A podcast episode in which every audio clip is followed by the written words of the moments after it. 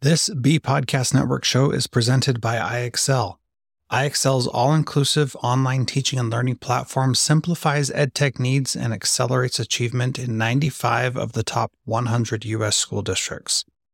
IXL delivers personalized learning across a comprehensive pre K 12 curriculum, including math, language arts, science, and social studies, and helps you assess student performance through actionable, real time insights at every level of your school or district.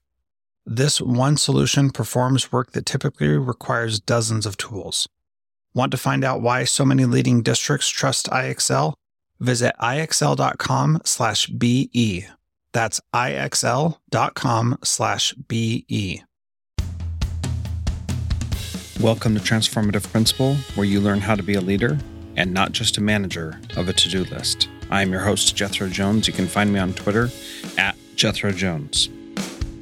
Your to do list is a hungry monster that is never satisfied. For the last year and a half, I've helped principals get awards, get promoted, and find the time to do the work that really matters. I recently opened a new mastermind slot. Schedule a call with me and let's overcome the stressed and isolated principal position together. Go to the show notes for this episode at transformativeprincipal.org and click Schedule a Call with Jethro. Welcome to Transformative Principal. I am really excited to have Jaime Casap on the program. He is the Chief Education Evangelist at Google. Jamie, welcome to Transformative Principal. Thanks for having me. Excited to be here. Yeah, I'm excited to talk to you. I met you in person a few months ago at a Education Elements event in Denver, and so it was neat to meet you and see you in person. I've been following you for a long time and and excited to finally be able to talk to you on the podcast. So thank you for coming. Absolutely. I'm I'm honored to be invited. So thanks. So with education evangelist, people don't exactly know what that means at Google. Can you just give a little intro into what it is that you actually do and what that looks like for uh, your your big job, I guess? Yeah, so the name was actually given to me, and I'll tell you how that happened. But I've been at Google for 14 years in the education space, just as long kind of fell into the education side a little bit by mistake in trying to find problems that Arizona State University was having back in 2006 because we had to open an office on campus. And I met with the CIO and I asked him what his biggest problem was. And he said email. And at the time, we had this cool product called Google for Your Domain. And I had this crazy idea of like, hey, wouldn't it be cool if we could uh, use Google for your domain at ASU, and you could just use a Gmail as a as a platform. At this point, you know, Gmail was two years old; it wasn't even yeah. widely used. And he's like, "Yeah, let's do that." Two weeks later, we launched Google Apps for Education uh, at universities across the country. ASU was the first one, and and and so I kind of fell into that world where I'm like, "Wow, the role that technology can play in education can be huge." And then dove in first head, uh, head first into the space and couple years later, had another crazy idea about launching um, Google Apps that we now call G Suite into the K 12 space. Even though there were some schools, I, I noticed some schools were already using it on their own. But after talking to lots of principals and superintendents, there were specific things that the tool needed to have to be able to launch it into K 12. I convinced uh, um, some engineers to build some things like a wall garden and other things. And then we released Google Apps in the K-12, and you know today we have 100 million users using the tools around the world. And then the craziest idea I had was this idea of launching Chromebooks into the education space, and that's when two of us got on the road for six months and talked to tech directors and principals across the country, trying to get them to look at computing in a different way. And so that's, you know, those are the big things externally that I've done. I've done a bunch of things internally, but my focus has always been to see be a subject matter expert in the education space. Uh, my passion for education isn't just through the technology because it's not. It's my passion mm-hmm. for education comes from my background. I'm a first generation American. I was born raised in Hell's Kitchen, New York. I grew up with a single mother on food stamps and welfare. And the only reason I get to talk to you today is because of education. So to me, education is the most important thing that we can focus on. And I see everything that we have in front of us as an opportunity to bring education to the next level. The term evangelist came, you know, I was, when I was out speaking about this back in 2006, seven, eight, you know, I was, you know, Google education manager. I don't even remember what the title was. And I had the, uh, the executive uh, director of technology for the state of Michigan. And I was speaking at an event in Michigan, and he came up to me, and we, we've been friends ever since. He came up to me after the event, and he's like, "What's your title?" And I and I like, you know, I'm like Google Education Manager. He's like, "No, you're an evangelist. You you hmm. need to be calling yourself an evangelist."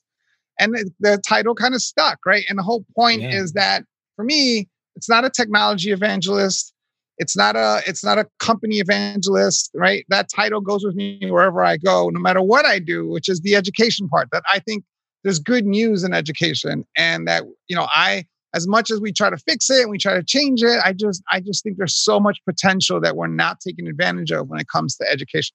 Yeah absolutely and that's that's why i want to have you on the podcast because you you shared something similar when it, when we were in person talking and and i thought that that was just so so perfect for my audience because we do want to change. We want to transform education, but we want to transform our education. We don't want to change how we use technology. We want to change how we learn and how we teach and how we help move kids through the system that we have. I do want to go back a little bit because when when you were doing that work with Arizona State, I had just started teaching. Uh, that was my first year, and I have a domain name jethrojones.com, and mm-hmm. I got the Google apps for your domain. I put that on mine.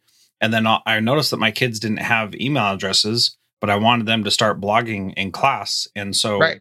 they needed email addresses. And so I just uh, made a bunch of email addresses for a small group. And then the next year, I actually had to uh, write to Google and say, I need more because I want to do this with my kids in school.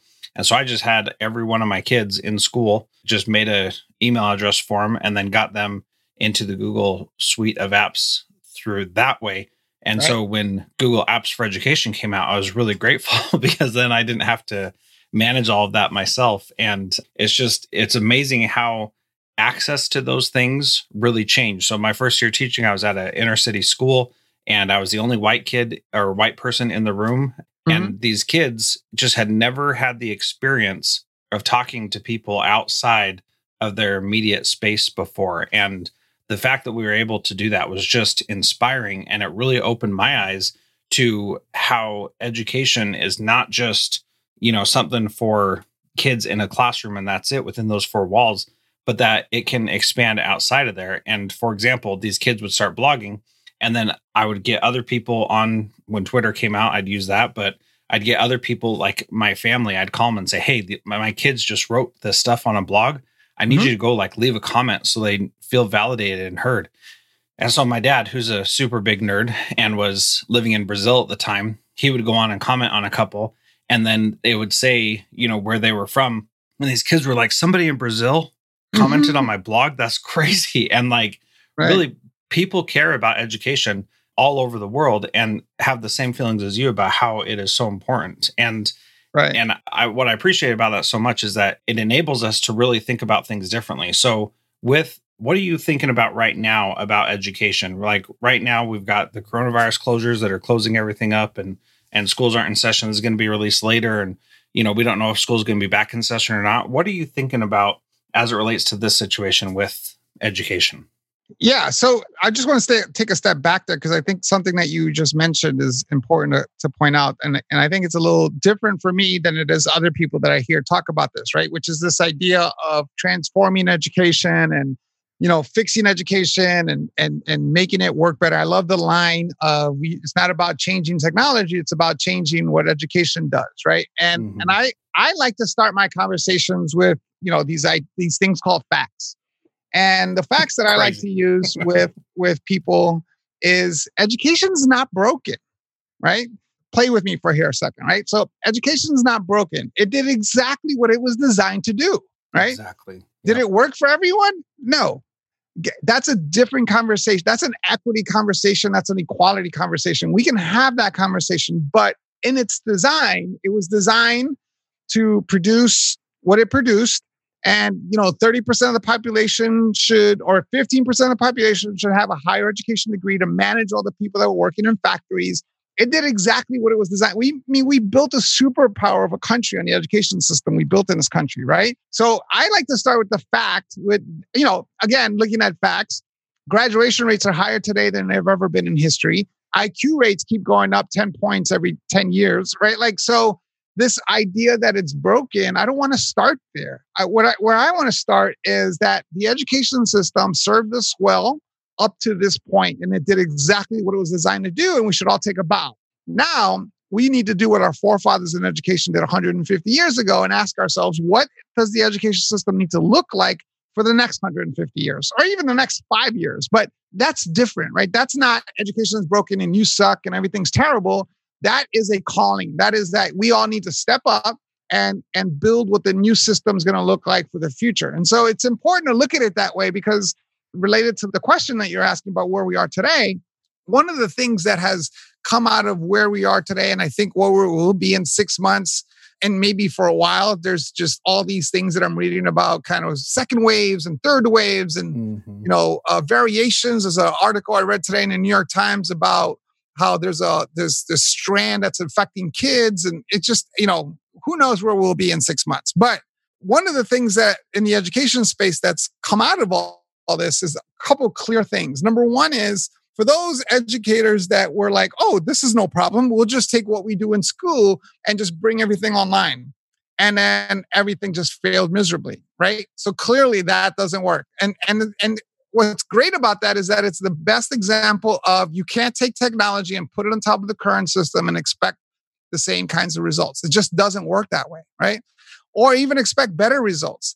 And so what I think what's happening is, oh no, wait, we can't do that. We need to change our models. We need to change things in different ways. So that's one. The second thing is, and I'm even guilty of this. We all talk about 21st century skills, and you know, we've been talking about these for so long. We call them 21st century skills when we're 20 years into the 21st century. I think it makes us, without really anybody admitting this, when we say 20, oh, you need to develop 21st century skills, I think it gives us permission to think that those skills are something for the future, not now, but for the future. Because if you call them critical skills that we need immediately, you'd have a different approach to the 21st century skills, right? And yeah. out of those skills, problem solving, collaboration, creativity, whatever you want to put on your top five list, to me, you can you can make you know I can make communication under creativity. I can make critical. I, I can make digital skills under critical thinking. Like there's the five things that you come up with. The one, and we've all treated them equally. These are all important, and that's true. But the thing that's come out of this pandemic is that one of them stands head and shoulders above the rest, and that is the ability to learn we need to teach our students the ability to learn. And I don't mean the ability to take a test or the ability to answer questions or the ability to outline a textbook. I'm talking about this self awareness where it gives, it empowers, and I hate the word empower, by the way, but where it empowers students to say, I don't know how to do something. I've admitted I don't know how to do something. How do I learn how to do it? And then how do I know whether I did it or not? And it's this contained ecosystem uh, where the ability to learn is about self reflection, right? So mm-hmm. it changes conversations. And by the way, this is a problem with adults as well. I, I can't tell you how many adults will come to me and like, you're very creative. I wish I was creative. I'm not very creative. Or, oh, I can't even balance my checkbook. I'm bad at finance or I'm bad at math, right? You hear these from people all the time. My reaction to that is you've chosen not to be creative. You've chosen yep. to be bad at math. That's a choice you've made because the ability to learn is there. Everything that you need to be good at being creative is out there for you. It's just a question of whether you recognize it and know how to do it. So, this ability to learn starts with this I am not very creative, turns into, huh, I have an opportunity to become more creative, or I need to learn to be more creative, or I'm not good at math, turns into, I have to find a way to be better at math, right? And it starts with that self awareness that turns into now I can be good at this. And then it turns into how do I know I'm good at this, right? And it's this idea that learning happens on a continuous basis and education, and this is all our fault, education has become a process, something that you go through. You know, I am educated, I go through education, you are an educator. And the reality is that education is a mindset and that it's this constant and consistent understanding and awareness of things that you don't know and what you do know. Like I, am sure you've seen the Matrix, right? Yep. Mm-hmm. But but my favorite part of the Matrix is I don't know how to do kung fu. You plug the thing in your head, and 10 seconds later, you know how to do kung fu. Well, that that can happen today. it doesn't happen in 10 seconds. But if you want to learn Kung Fu, you can learn Kung Fu, right? Like all the material of the yeah. matrix is out there for you, ready to ready to learn. And and I think it's important that for teachers to experience that, right? Like they I it'd be great if during this time teachers and principals said, let me pick something I don't know how to do at all. And it doesn't have to be education related. It can be, you know, how to print pictures. It could be, you know, how to drive a manual car, whatever it is, just a thing. And then go learn how to do it.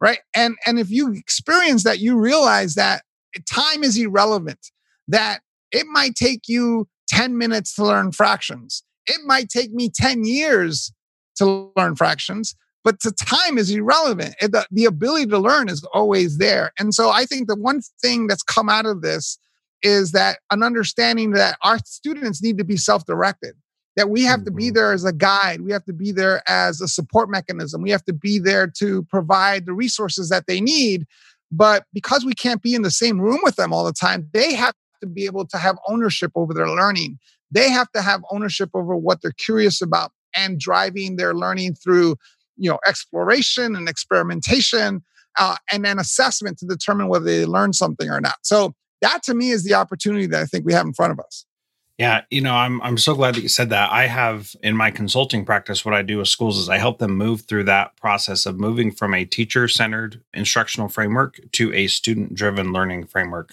where they basically if you can get your kids to direct their own learning, then that doesn't mean that you're losing teachers or your job is done. It just means that you are setting those kids up for success for the rest of their lives, like you were just saying. And so that is what my entire focus is on whenever I work with with schools or districts, because that is what needs to happen.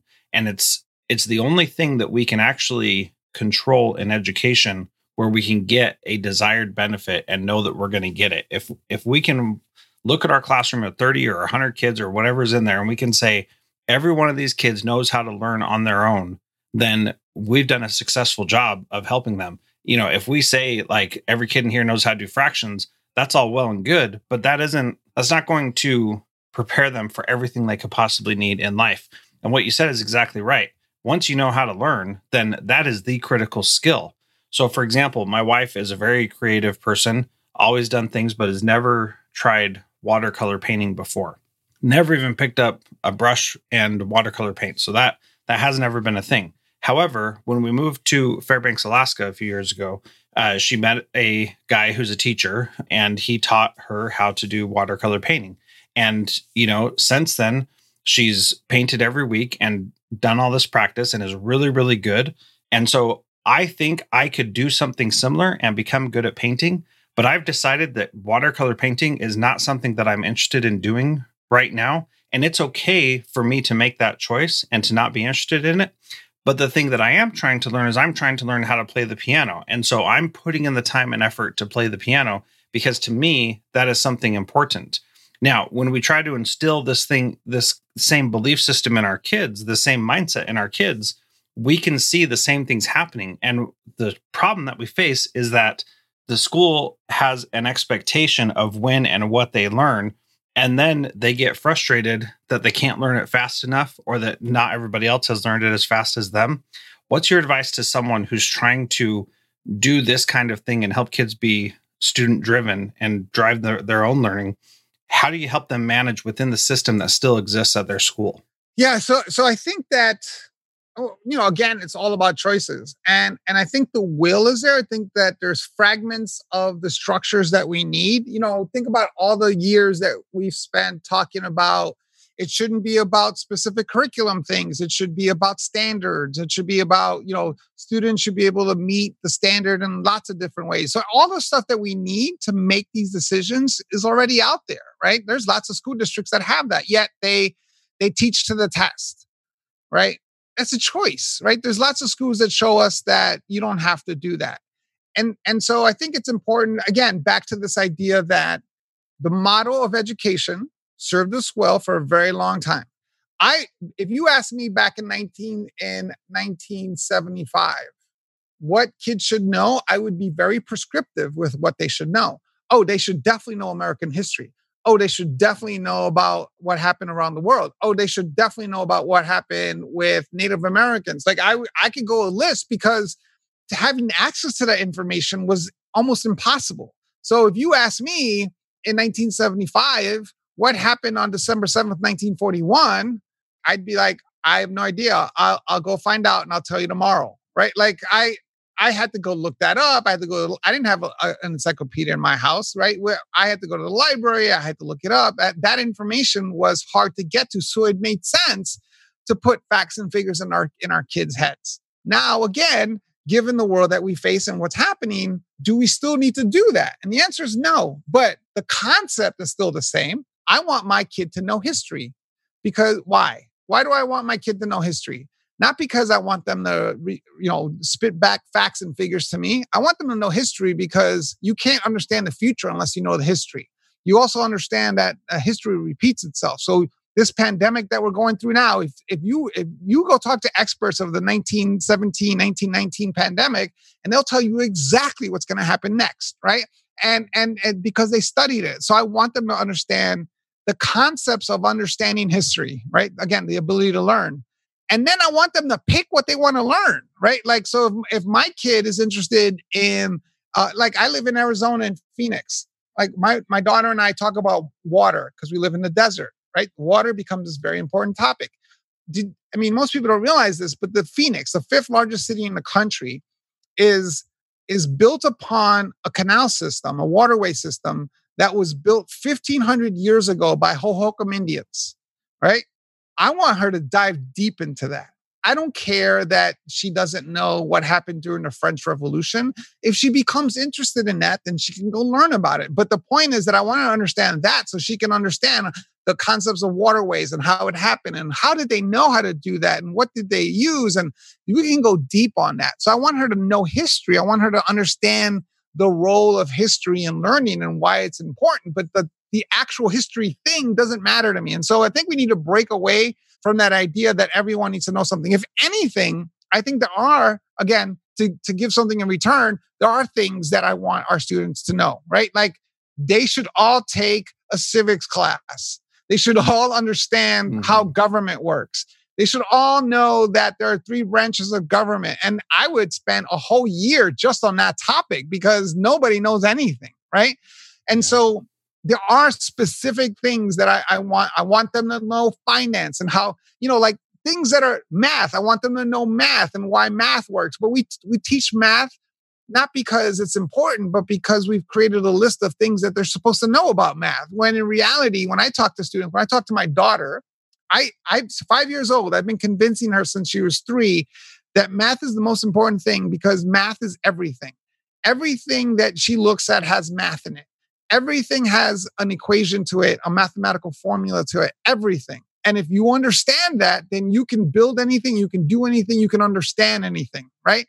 And that is powerful, right? Like there's a mathematical formula to why one part of my grass doesn't get green where the other one does based on on heat rays and sun and angles of the earth and I can go deep on math just on the shade on my grass with math. And and that concept of teaching them how to learn math because of the things that they're passionate about want to understand, that's the important thing. Algebra might or might not be depending on what the subject is. So I think that we can we can look at very specific things like math, reading, civics. Everyone should know these things. And we don't even do that, right? And so even the things that we should be specific about, we don't go dive, dive deep into. Yeah, and and we say often that that's because there's there's too much other things that we need to be focusing on and and that may that may be the case right now, but we still have that choice like you were saying before of what to spend our time doing. So quick example, at my last school where I was principal, we created this program called Synergy. And what we did with the kids is we said, you need to use this time, uh, an hour and a half twice a week, to make the world a better place. And you can define what make the world a better place means, but you need to take the initiative and do something. And so we had some kids who did a bunch of different things, and we had like 400 kids. So, you know, they were in groups and they were all doing a bunch of different things. And we had probably like 50 different groups doing different things. And this one group of girls, I went through what they did in with their project and they passed off 32 different standards from the Alaska state standards.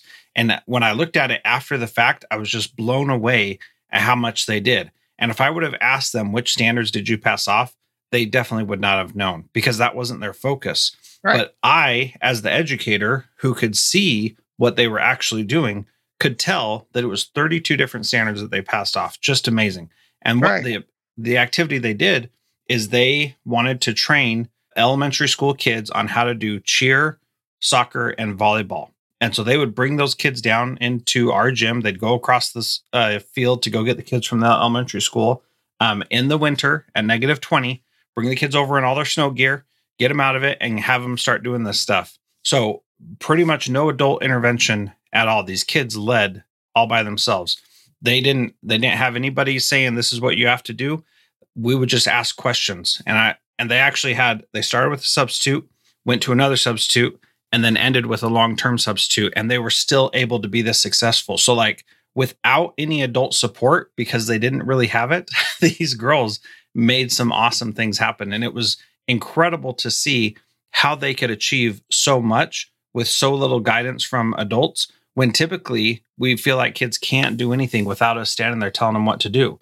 So you know i talked to these girls afterward and asked them the kinds of things they learned and they were talking about all those other things well, we didn't know how to get the principal to say yes to bring the kids over here. So we had to like write her a letter and tell her how we were going to keep the kids safe. And we had to like come up with a plan of how to make sure they were safe so that we could tell the principal that's what we're doing. And like persuasion skills, writing skills, research skills, all those things came into play that they were able to do. We didn't have any injuries because the girls took care of those younger girls and made sure that they were going to be healthy and successful and weren't going to get hurt. They stretched, they took precautions, and it was it was amazing to see. And that can happen with any group of kids. And and when you give kids the opportunity to lead like that, they really do step up to the plate when they believe that you're being truthful and that you're really going to let them do it.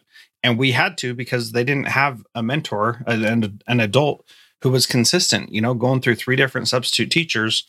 They just didn't have somebody there all the time to say, this is you know the next step. They had to figure it out all on their own. And Jaime i it was amazing. I just cannot talk and gush enough about how awesome it was to see what they were doing. Yeah and and i think it's important to realize that you you know here's a the the challenge to educators is that you know again i do this with my five year old i do this with all my kids but i i do this with my five year old because she's the latest but she there's nothing that you take you give me a subject geology uh, mathematics, basic mathematics, history, any kind of education subject, reading, writing, anything that you want. Give me any topic and any subject, and I can create lessons based on what she's curious about. Exactly. When she says, um, where, when we pull the, the, the drain on the tub in the bathroom, and she goes, where does the water go? Yeah. I can I can teach so many subjects with that question, right? Yep. Or when she said the other day, she I, she asked me why why doesn't it snow in Phoenix? Mm-hmm. I think about the subjects that I can go deep on. I can go into math, geology. I can I can go into the whole study of climate change. I can go into studies of of of deserts and why the desert is different than other places. I can go into the rotation of sun. I can go into the phases of moons. I can go deep on that question alone, right? And so yes, those things are important to know. It's important to know math and science and and and arts and all these other things. And we can go deep depending on what they're curious about. But the important thing that we have to keep in mind for those that are listening, that I'm like, yes, I'm in, I'm gonna go do this tomorrow, is that you're gonna go try it and it's not gonna work. Exactly. And the reason why it's not gonna work is because we've we've brainwashed our our kids. And that's okay. We gotta fess up, we gotta admit it, and then we gotta fix it because I one of the things that I hear all the time from education consultants and other people are like, you know, here here are ways to bring back or here's a way to to foster children's curiosity, right? And and I'm like or or to get kids to be curious. I'm like, no, we've gotten in their way of being curious, right? We need to give it back to them. And so we need scaffolding. And this was an experience. So I I teach 10th grade communication skills at the Phoenix Coding Academy, a school that I started here in Phoenix. And I teach 10th grade communication skills. And I went in there the first time I taught this with a co teacher, uh, my guide. It was the first time I've taught at the university level. I taught, I've taught college classes for 10 years, or actually longer than that. But I I went in teaching communication skill with 10th graders and one of my first assignments, you know, second class in maybe, I said to all the students, 90 students, I said, listen, in this communication class, you're going to learn how to present. So your first assignment is you're going to present a five minute presentation on anything that you want, thinking that I was the coolest teacher in the world. Like, I'm here to free you. Mm-hmm. And they lost their minds. Yeah. They could not handle that. They couldn't handle it. I, I 87 of the kids are like, no, no, I, what do you mean? I, I don't, what, what do you mean anything? I'm like, anything. Like, and I've had like these one-on-one conversations with them. Uh, like, no, I need more guidance. Or like, okay, what do you, what do you do when you go home from school? Nothing. What do you do at night? Oh, nothing. What, what do you do? What are you interested in? Nothing. What hobbies do you have? Nothing. And of course they do, but they're so used to being told what to do that we can't just turn it on for them. So the next time I taught the class, I said, okay, here's your first assignment five minute presentation on how you get ready to go to school in the morning, right? Again, a little more wide open. They can come up with different ideas and different topics. There's nothing very prescriptive about that, but it gives them a general guideline, right? We have to give them scaffolding because we don't have to do it for five year olds. We just let, you know, one of my favorite uh, Stephen Covey quotes is if you want to see pure, I think it was Stephen Covey, if you want to see pure genius, creative genius. Oh, no, no, it was uh, Gordon MacKenzie in his book, Orbiting a Giant Hairball. If you want to see pure creative genius, look at an undisciplined two year old. Yeah. Like that's just pure creative genius. So with little kids, you don't need to do this. You just need to not get in their way.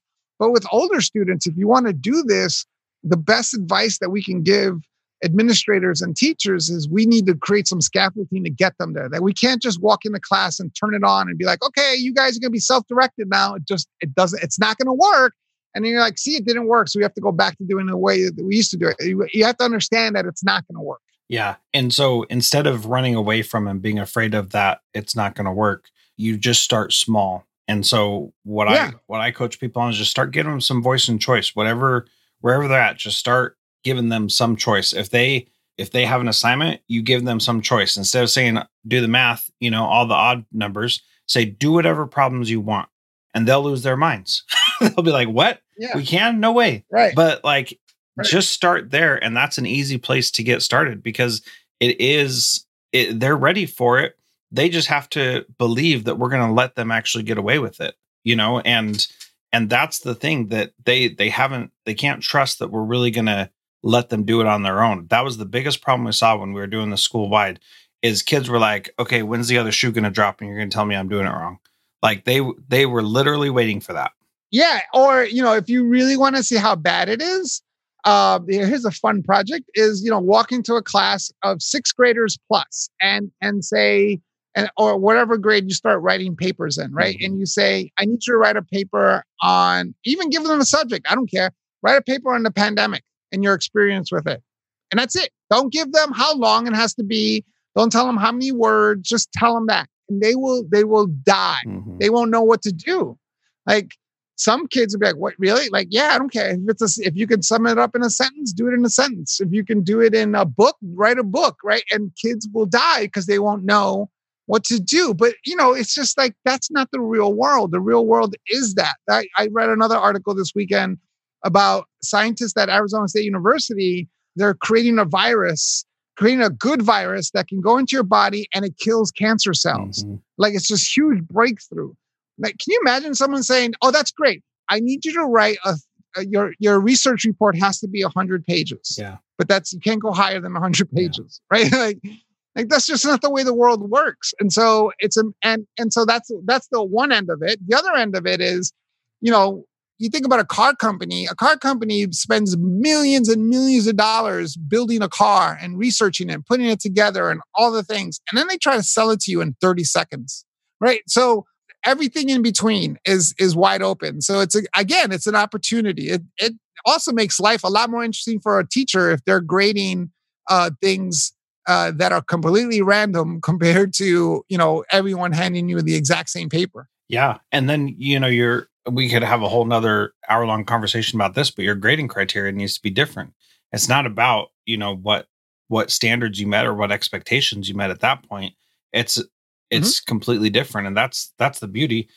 In our synergy thing that we did we were able to make that during an ungraded class and so there was no grade to hold over the kid's head to force them to do something. There was no grade to tell them how they did you know a b c or d. There was only right. how did this make the world a better place and define what world is. Well it made my life better because i got to do this one thing um, and that could be enough you know? It doesn't have to be like the whole entire world is different now because of this, but little steps in the right direction are worth it. Yeah, absolutely. And most most people don't believe me when I say this, but it's absolutely true. My my I have a 19 year old who's in his first year in college, and he went to high school for four years, and I never once looked at his grades. Mm-hmm. Ever. I they're his grades, and I didn't want to put that pressure on him. Right. So if he walked into a class and if it was a it was a bad class, then he, you know he uh, he knew he was going to get a C. He didn't have to worry about disappointing me. It was about him, right? And so if we can get that to your point of like stop holding things over their heads and instead giving them opportunities, I, I think you'll see the results. And unfortunately, because it doesn't happen right away, people give up on any effort they put into it. Yeah, absolutely. This has been a great conversation. There are a couple things we didn't get to, like okay. how you run seven minute meetings. We'll just save that for later. All right. And then I put a link in the show notes at uh, transformativeprincipal.org to your linear versus vision way of looking at things. A link to your video about your to do list that you did a little while ago. Yeah. Really good stuff. So I encourage people to check that out. In closing, though, Jaime, what is one thing that a principal can do this week to be a transformative leader like you? Just one thing. So, so I, let's use the let's use the seven minute minute meeting thing. Like, so all you have to understand about the seven minute meeting is that whatever time you set up for a meeting, that's how much time it'll take. That's all you need to know. You set up an hour meeting, it's going to take an hour. You set up a seven minute meeting, it's going to take seven minutes, right? And so that's the principle behind a seven minute meeting is just set up as much time as you think you need to get whatever it is that you want to get done. That being said, if you're setting up seven minute meetings, I think the most important thing that a principal can do is empower their teachers, right? I look, I've worked across lots of different work groups. I, I worked for Governor Cuomo, the first one for a couple years. I worked uh, at Accenture for seven years in consulting. So I've worked at in banking. I worked on the Bank of America Nations Bank merger. I worked at a United Health Group. I've worked at American Express. I, I've worked in all work groups, technology, education, and there is no more passionate and dedicated workforce as a whole than teachers you have that, right? You were you got them on board. They're not they didn't come to work for you to become multimillionaires or to just because they take the summers off. Now you you know standard deviation, but the 80% rule, you have them. How do you turn them on? How do you say to them, you know, because again, the three things that motivate all of us are the same three things purpose, auto- autonomy, and mastery. And so, as a principal, you got purpose, right? You got teachers who have purpose. How do you give them autonomy so that they can come up with the solutions that you're seeking because they're the ones who are the closest to the problem and they're going to be able to create the solution. And then your job as a principal is to focus on the third thing, which is giving them the resources to create mastery. What are the train what's the training, the professional development, the resources that they need to be good at what they do? And if you can focus on that, I, I think we can do some tremendous things in the education space. Yeah, absolutely. Uh, Jaime, thank you so much for being part of Transformative Principal. I've really enjoyed talking with you today. For those of you who would like to follow Jaime, he is at J Casap on Twitter, and his YouTube channel is just Jaime Casap. So, Jaime, thank you so much. This has been a great conversation. Thanks. Thanks for having me.